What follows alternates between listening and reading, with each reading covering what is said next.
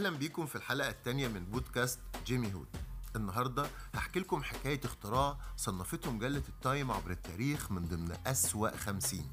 هحكي لكم على عجوبة العصر الحديث في الموسيقى اللي اختلف عليها السامعين. هحكي لكم حكاية الاختراع اللي غير حياة ملايين واللي خلى حمو بيكا يتصدر السين. هحكي لكم قصة مصحح النغمات، قصة الأوتو-تيون.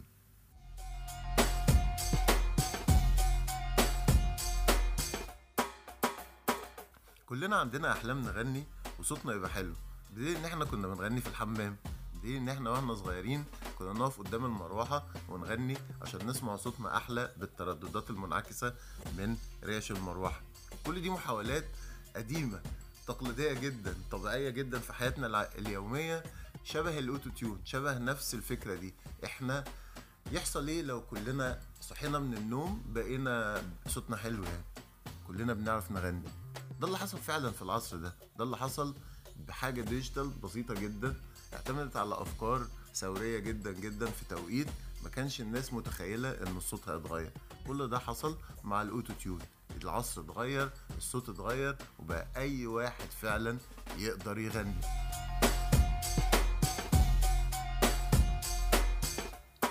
طب الأوتو تيون جه منين؟ وعلاقة التعدين والتنقيب على البترول بالموسيقى؟ أندي هيلدبراند مهندس كهرباء عنده بي اتش دي في التخصص بتاعه. بعد ما خلص دراسته اشتغل في شركة اكسون في مجال التنقيب على البترول، ومن خلال شغله فيها جاله هوس كده بفكرة معالجة الاشارات واللي كانوا بيستخدموها في شغلهم في الشركة في التنقيب على البترول، وبتتم انهم يبعتوا اشارات لطبقات الارض، بعدين يعملوا تحليل للترددات المنعكسة منها، وعن طريق معالجة الاشارات دي بتترسم رسوم بيانية بتوضح وجود بترول في المكان ده ولا لا، وعليه بياخدوا قرار التعدين.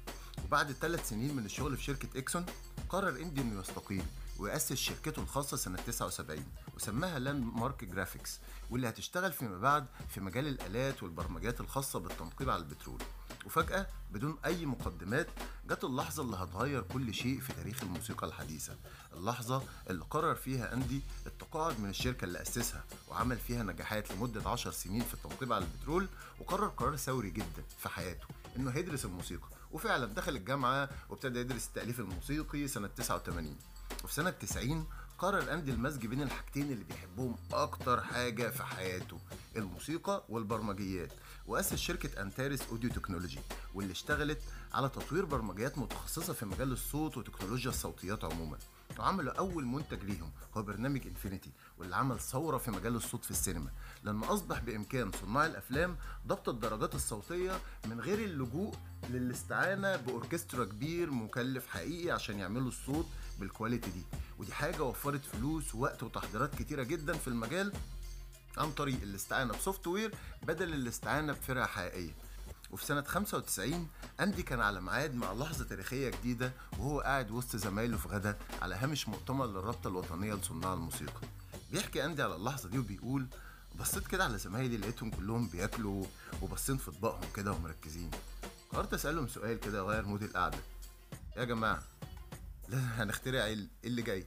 وعلى ترابيزة الغدا دي اتقال اقتراح مهم جدا: ليه ما نخترعش صندوق يخليك تغني بشكل متناغم وفيه هارموني؟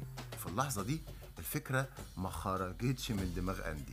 في سنة ستة وتسعين بنى أندي هيلدبراند مشروع الأوتو تيون أو الضبط التلقائي، ومن خلال تطبيق نفس فكرة رسم خريطة الأرض عن طريق إرسال موجات صوتية وتسجيل انعكاسها والرسوم البيانية في التعدين واللي كان بيشتغل بيه في البترول، خد كل دوت وطبقه على الصوت. وده اللي خلاه يكتشف إن هو يقدر يكتشف درجة الصوت ويظبطها كده تلقائيا. قدم المشروع ده في مؤتمر كبير اسمه نام، وزي ما قال كده في حديث صحفي بعد كده إن الجمهور بتاع المؤتمر ده اتجننوا أول ما شافوا الاختراع وما كانش ملاحق على الطلبات. وفي سنة سبعة وتسعين تم إصدار الأوتو تيون كسوفت وير رسمي، وابتدى في الانتشار في كل استوديوهات لوس أنجلوس ومنها لكل الاستوديوهات المهمة في العالم. الأوتو تيون أصبح الآن رسميا في استوديوهات إنتاج الموسيقى.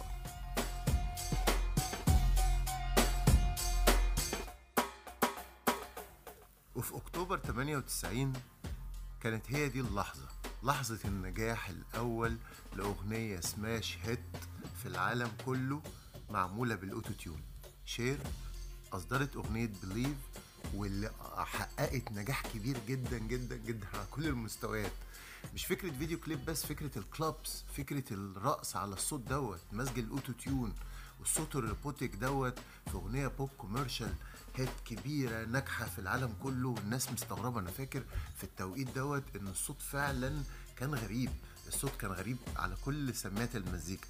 الاغنيه فعلا حققت نجاح كبير جدا، عملت جدل ما بين اوساط الصناع بتوع الموسيقى. يعني مثلا كان في منتج اسمه مارك تايلور دوت اتكلم في حديث يعني معروف بعد الاغنيه كده حوالي بسنه تقريبا على الاغنيه، وقال على فكره التاثيرات دي والصوت اللي حصل في اغنيه شير بليف دي كانت فوكودر، ما كانتش اوتو تيون.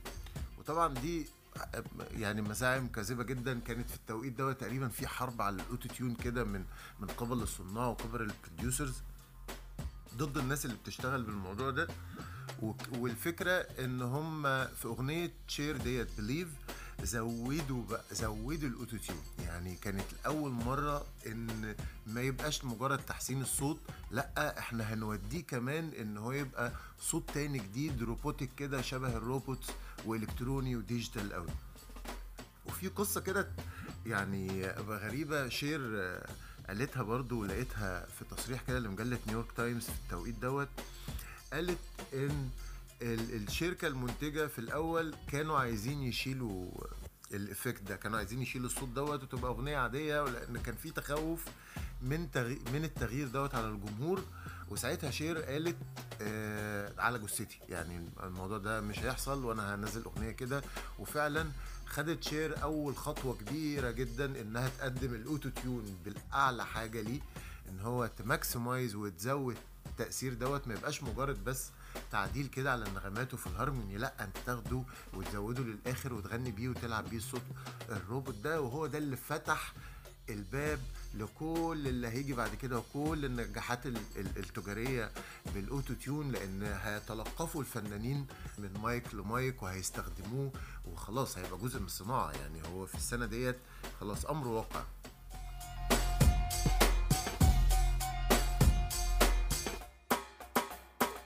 خلاص الاوتو تيون اصبح امر واقع، موجود وبيحقق نجاحات وبيعمل هيتس وبيتنقل، بيطلع بره امريكا، بروديوسرز الفرنساويين بيستخدموه، وبيستخدموه كمان ايه في الاغنيه كلها، مش في الهوك بس. نوع موسيقى تانية ابتدت تتاثر بيه زي الكانتري ميوزك، وابتدى فنانين من الكانتري ميوزك يغنوا بيه، دافت بانك بيدافعوا عنه، آه راديو هيد بيسجلوا بيه، وكل ده والاوتو تيون زي كانه كره ثلج كده ماشي وبيزيد ماشي، والناس بتؤمن آه وبتتغير وبتتعود على الصوت دوت وبتحاول تجرب.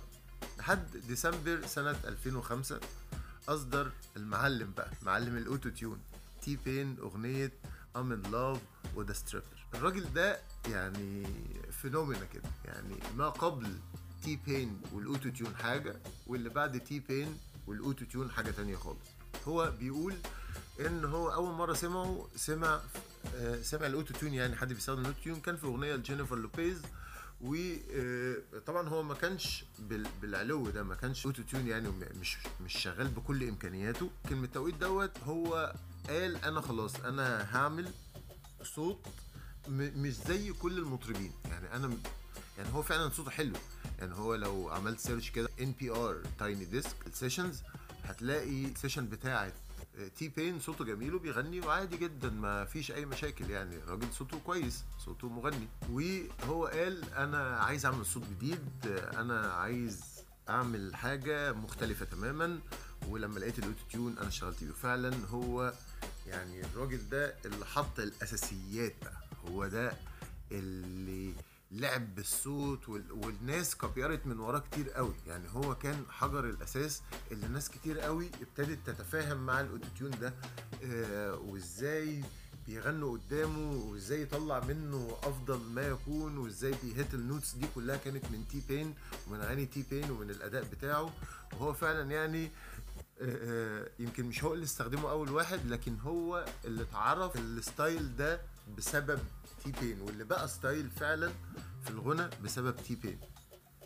بعد كده طبعا اتنقل بقى للهيب هوب، ابتدى يدخل بقى ويشتغل بقى. سنوب دوغ عمل حاجه في سنه ألفين وسبعة، آه ليل وين طبعا ألفين وتمانية، دكارتر ثري، يعني في حاجات كتير قوي حصلت كده. وبعدين بقى ايه، المعلم الكبير بقى جه كاني ويست في ألبوم اي تو اند هارتبريك. الموضوع بقى اتبدل، بقى في رابر صنعته كلها عملها بالأوتو تيون، ودي كانت لحظة برضو مهمة جدا و...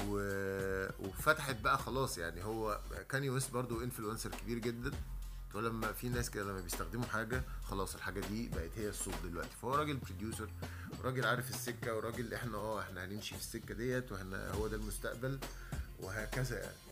فدي كانت نقطة تحول تاني في, في استخدام الأوتو تيون بقى جوه الراب على بقى لارج سكيل. بقى كاني ويست وليل وين ابتدوا الليلة. طبعا كاني ويست عنده انفلونس اكتر لانه بروديوسر. ابتدت كده فترة خلاص انت شايف ان الاوتو تيون هو هيركب، يعني عارف هم خلاص هم ركبوا. يعني في الفترة دي انت حاسس ان خلاص المستقبل، وخلاص يعني ابتديت تحس ان الاوتو تيون ركب خلاص، هو المستقبل وهو اللي جاي، وان اللي بيحصل ده في الموسيقى العالمية لا هو اللي جاي طبعا اكيد يعني.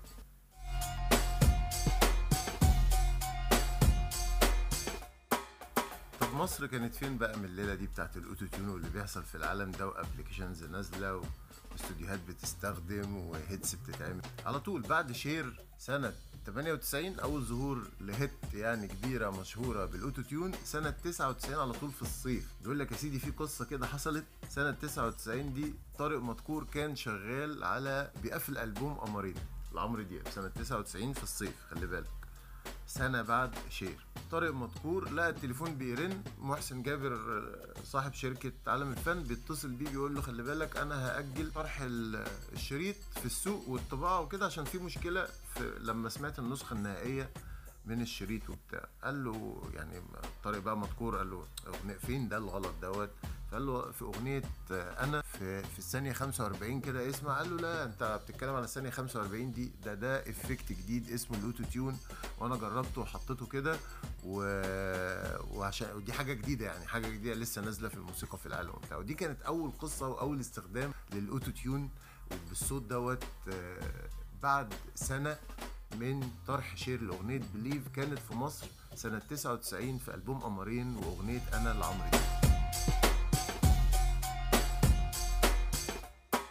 يمكن عمرو دياب وبقية مغنيين البوب المصري يعني والعربي استخدموا الاوتو تيون بنسبة عشرة في المية بس، تصحيح كده في الهارموني كده وشغل كده بالميلوداين.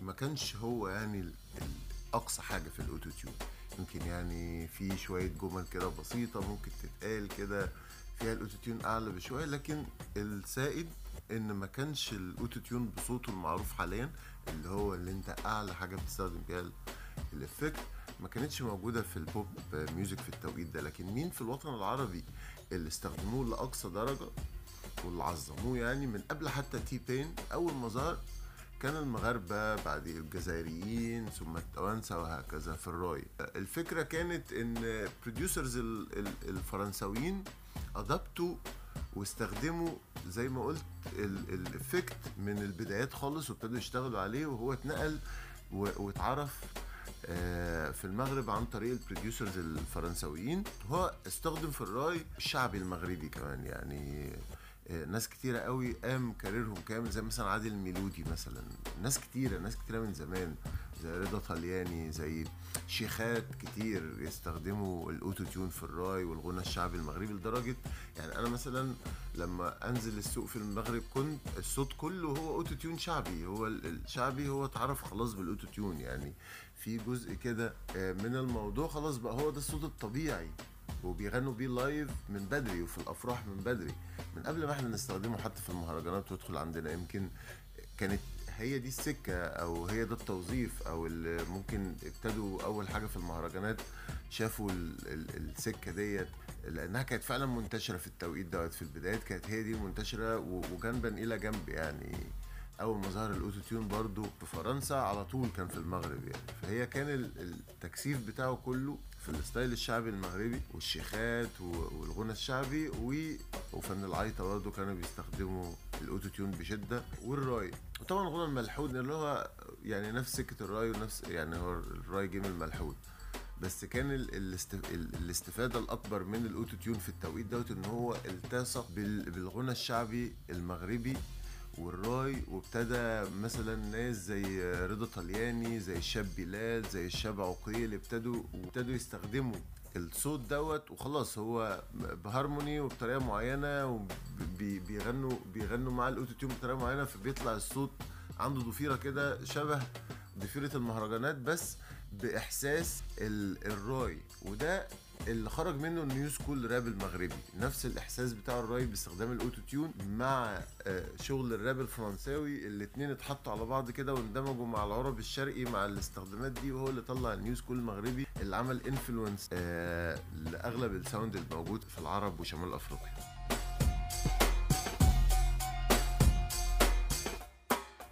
اول ما دخل الاوتو تيون في الراب كان عندي تخبط كده بشكل شخصي جدا، يعني الصوت بيتغير حواليك وفجأة بتلاقي نفسك الجونرا اللي انت بتحبها واللي انت بتسمعها يعني بشكل قوي. اغلب اللي على الساحة بيعملوا سويتش والصوت بيتغير من حواليك، واللي انت بتسمعه والكوميرشال هيتس كلها فيها اوتو تيون. الصوت فعلا كان بيتبدل بسرعة في التوقيت ده، يمكن دلوقتي انت ما تحسش باللي حصل ده لان انت في قلب المعمعة. الاوتوتيون خلاص بقى امر واقع، لكن في التوقيت دوت فعلا يعني كان الصوت بيتغير بطريقه مخيفه، و... وكان في تخوفات كده من دخول فكره الموسيقى الالكترونيه اكتر واكتر في الهيب هوب. يعني كده كده اصلا الموسيقى الالكترونيه دخلت الهيب هوب من الاول، يعني حتى الطريقه اللي كان بيتعمل بيها السامبلينج هي كان التطور بتاعها ان انت بتستخدم دوت على التيرن تيبل، بعد كده اتعمل له سوفت وير فانت بتشتغل عليه فبتطلع بلجنز فانت بتستخدم البلجنز دي. فده تطور طبيعي الواحد لما يفكر فيه بشكل منطقي فهيلاقي فعلا ان احنا خلاص دخلنا جوه ابلكيشن، واحنا الابلكيشن دوت الهيب هوب ما بقاش تيرن تيبلز تاني، ما بقاش ام سي بالطريقه التقليديه، ما بقاش رايم وبيتس مثلا بالطريقه القديمه. والصوت ان اجلا او عاجلا كان هتغير يعني، ونروح للاوتو تيون وفكره الغنى اكتر، اول الجي فانك واحنا حاسين ان الغنى هيدخل الراب اكتر وهيسيطر اكتر، لان انت بتعمل كوميرشال هيتس في النهايه. فكره الراب السيرف السيرف الراب اللي هو يعني بوم باب، ال... النجاح بتاعه حتى على مستوى امريكا، بنتكلم على مستوى امريكا يعني دلوقتي، النجاح بتاعه هيبقى محدود، هيبقى جوه برضو مشهد الهيب هوب ومشهد الراب واللي هو مقفول على نفسه وهكذا. لكن لما دخل الاوتو تيون ودخل السينجينج راب اكتر ودخل الغنى في في الراب، وبقى فيه ستايلز وبقى فيه سب جونرز كده فيها غنى فعلا بقى حقيقي من اوله لاخره، ده غنى. لكن هو بيستخدم نفس الطريقه والليركس بتاعته بي بتريبريزنت الراب، يعني يعني انت ممكن تديفاين الجونرا نفسها من ال الليركس مش من كمان طريقه البوم باب. يعني كان دوت طبعا جدال كبير جدا هل دوت راب ولا لا، فده يحسم الامر. يعني دريك لما بيجي بيغني هو بيغني بس بيغني almost رابنج، يعني ستايل ستايل راب شويه وبطريقه راس راب وبطريقه الكتابه، هو اللي بيكتب والليركس بتتكلم على نفسه وفيها باتل راب، فده مش بوب ميوزك، هو بوب راب. ففي حاجات كتيره قوي بقت من النوعيه دي، في سب جونرز كتيره اتكريتت، والراب خرج من فكره الكوميونتي بتاع الهيب هوب والسميعه بتوع الهيب هوب واللي بينتبهوا للثقافه دي لفكره اكبر، ان هو يبتدي ينهش كده من لحم سوق البوب ميوزك ويسيطر اكتر. هو ده السبب الرئيسي اللي خلى الراب يدومينيت الموسيقى العالميه دلوقتي، وان كل الارقام متوجهه في الراب، لان هو بقى عنده ساوند قريب من قلب واي حد بيريليت، لان الناس بتريليت على النغمه اكتر ما بتريليت على الراب. برضو انت عايز تمشي مشوار شويه عشان توصل ان انت تسمع بوم باب بطريقه معينه. يعني الناس كلها اكيد لما سمعت الراب هم كانوا بيسمعوا مزيكا مثلا تانية قبليها، فلما جم يسمعوا الراب الطريقه طبعا مختلفه تماما، ومش هي نفس الطريقه اللي انت بتجام عليها، يعني ان انت بتجام عليها في البوب ميوزك يعني.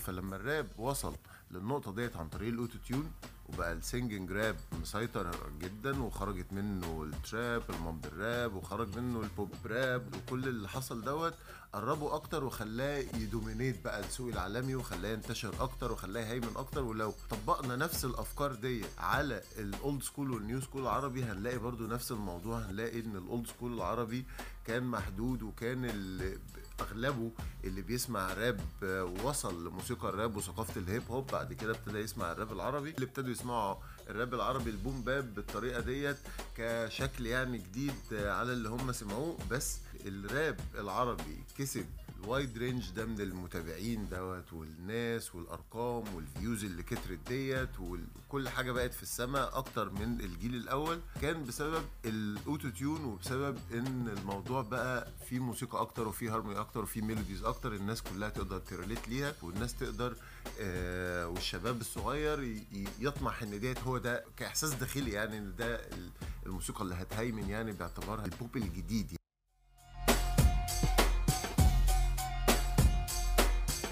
انتشار الاوتوتيون بالطريقه دي كان فيها اعتراضات كتيره جدا عليه من فنانين والمنتجين والنقاد وحتى الجمهور العادي اللي ما قدرش يتقبل التقنيه ديت والصوت دوت وانتشاره.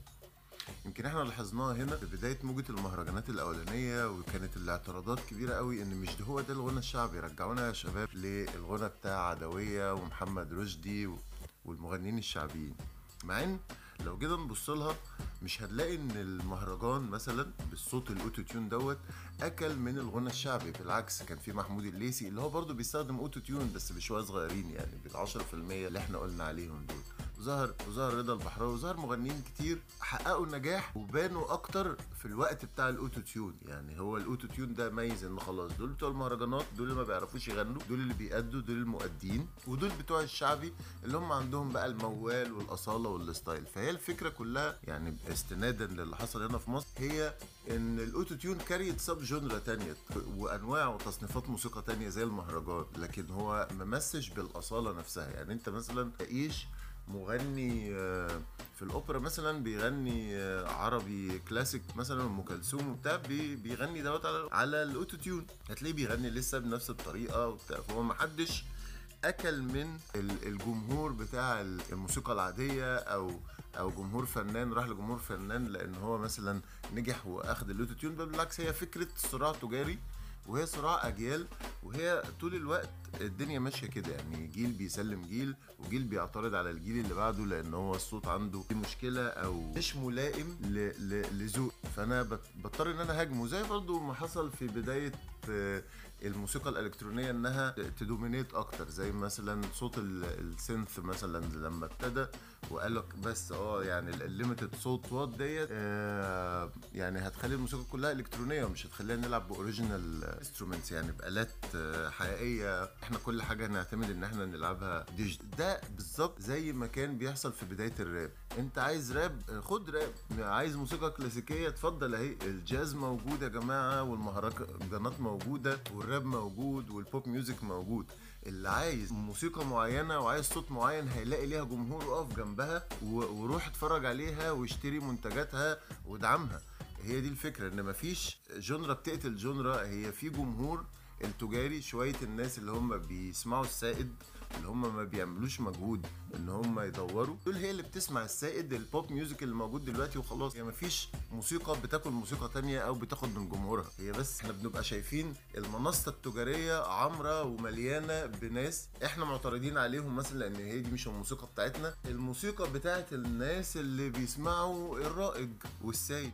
التعقيدات التانية من الرافضين للاوتو تيون ان هو بقى اللي ما بتعرفش تغني بتغني، ادى شغلانه اللي مالوش شغلانه يعني في الكار دوت وفي المجال دوت اللي هو الغنى. طبعا ده برضو ادعاء مش صحيح لان مش كل الناس بتعرف تأدي بصوت حلو بالطبيعه انها ما تبقاش ليها مكان في الموسيقى، لان فكره الصوت الحلو نفسها يعني محتاجه انها تتعرف شويه، لان في انواع موسيقى زي الراب مثلا هو بيحتاج صوت حلو، في انواع زي الروك الصوت الحلو فيها عنده طريقه معينه، والميتال وفي اغاني معينه وفي طريقه معينه وفي تصنيفات موسيقيه معينه، حلاوه الصوت هي وحشت الصوت في موسيقى تانية.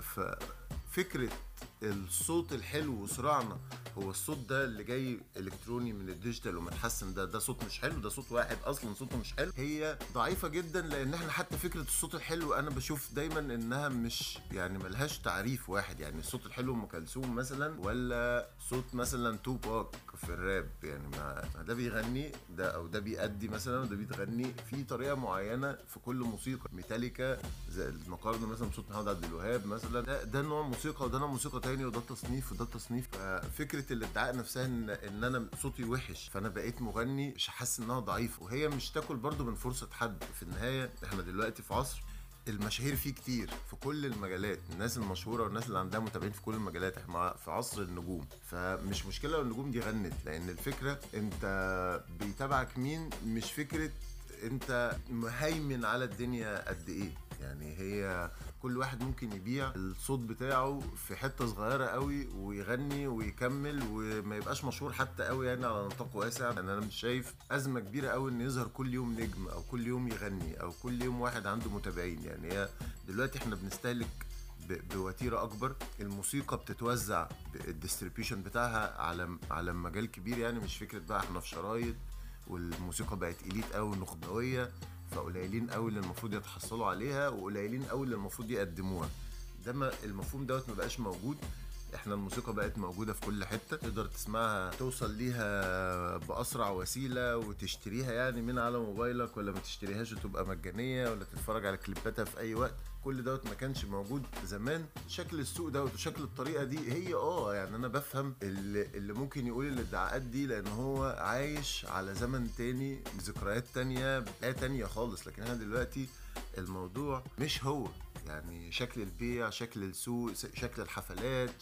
انا اه عندي عندي مشكله طبعا مع البلاي باك، ان انت بقى تاخد التقنيه ديت وتحطها في اللايف وانت طالع تعمل ليبسينج وتلعب شفايفك. ده طبعا ده امر مرفوض بالنسبه لي، يعني لان ده نصب حتى، يعني ده بقى ما فيهوش مجهود حتى على المسرح، وبيقتل فكره التواصل ما بين الجمهور والفنان، وبيقتل فك... فكره البرفورمانس نفسه. الليبسينج يعني حاجه ان انت تلعب شفايفك بس كده والاغنيه شغاله بلاي باك، ده طبعا امر يعني مش مقبول تماما. ودلوقتي تقنية الغنى حتى في مصر، يعني مصر احنا اتأخرنا فيها قوي، تقنية الغنى بالاوتو تيون لايف بقت موجودة والناس مزبطاها، وابتدى ايه دلوقتي يعني في الجيل الراب الجديد ان هو يستخدموا الاوتو تيون لايف ويقدروا يغنوا بدل ما كانوا بيغنوا بلاي باك. فدي نقطة يعني ايه كويسة، فكرة ان انت ما ينفعش يعني هو المنتج ديجيتال فتاخده ديجيتال كمان على المسرح. فده ده اكبر اعتراض يعني بالنسبة لي كان على اللايف بيرفورمانس. وهي شئنا ام ابينا خلاص الاوتو تيون موجود، الاصوات دي موجوده، التصنيفات الموسيقيه اللي اتكريتت بناء على الموسيقى على الاوتو تيون موجوده، والصوت الديجيتال ده بيلاقي معاصر الديجيتال اللي احنا شايفين طول الوقت شاشات طول اليوم، والصوت دوت ملائم ليها جدا. انا مش شايف يعني ان الصوت دوت خروج على نسق، يعني احنا ما بقيناش نقعد في التراس والفراندا بنسمع ام كلثوم من اسطوانه وبنشرب قهوه. فيعني الوضع اتغير تماما، يعني ودينا اتغيرت، الثقافات اتغيرت، وتفكير الناس في الموسيقى نفسه وتقبلها ليها اتغير تماما، وايقاع العصر اتغير.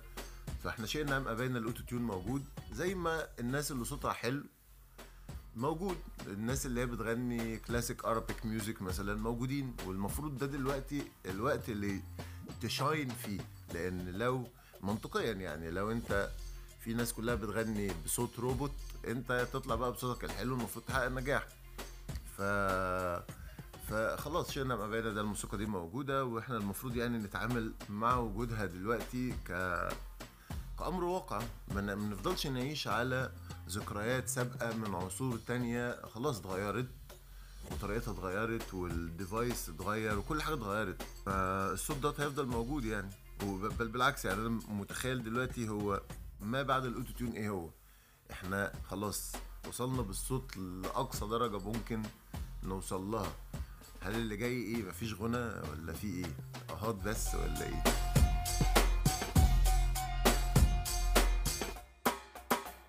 لو وصلت لحد هنا ولسه بتسمعني احب اقول لك شكرا، انت كده وصلت لاخر الحلقه الحلقه اللي اتكلمنا فيها على قصه الاوتو تيون والاحداث التاريخيه اللي ارتبطت بظهوره واختراعه. يكون في حلقه تانية في المستقبل نتكلم فيها اكتر على ازاي بيشتغل الاوتو تيون وهي المكافئات بتاعته اللي بيشتغلوا جنب الى جنب معاه، وتفاصيل تانية على الصنعه دي نفسها والاستخدام ده نفسه في انواع موسيقات مختلفه. احب كمان ان انا ارشح لكم ابلكيشن اسمه فولوكو، تلاقيه على جوجل بلاي او ابل ستور، تلو واستخدمه لو انت عايز فعلا تستخدم الاوتو تيون وتجربه. في بلت ان بيتس وهو سوشيال ميديا للاوتو تيون، واغلب الرابرز دلوقتي بتستخدمه عشان تتمرن على الحاجات، ويبقى كده عندك على الموبايل وسيله ان انت تسمع بيها الاوتو تيون وتسمع بيها التصحيح.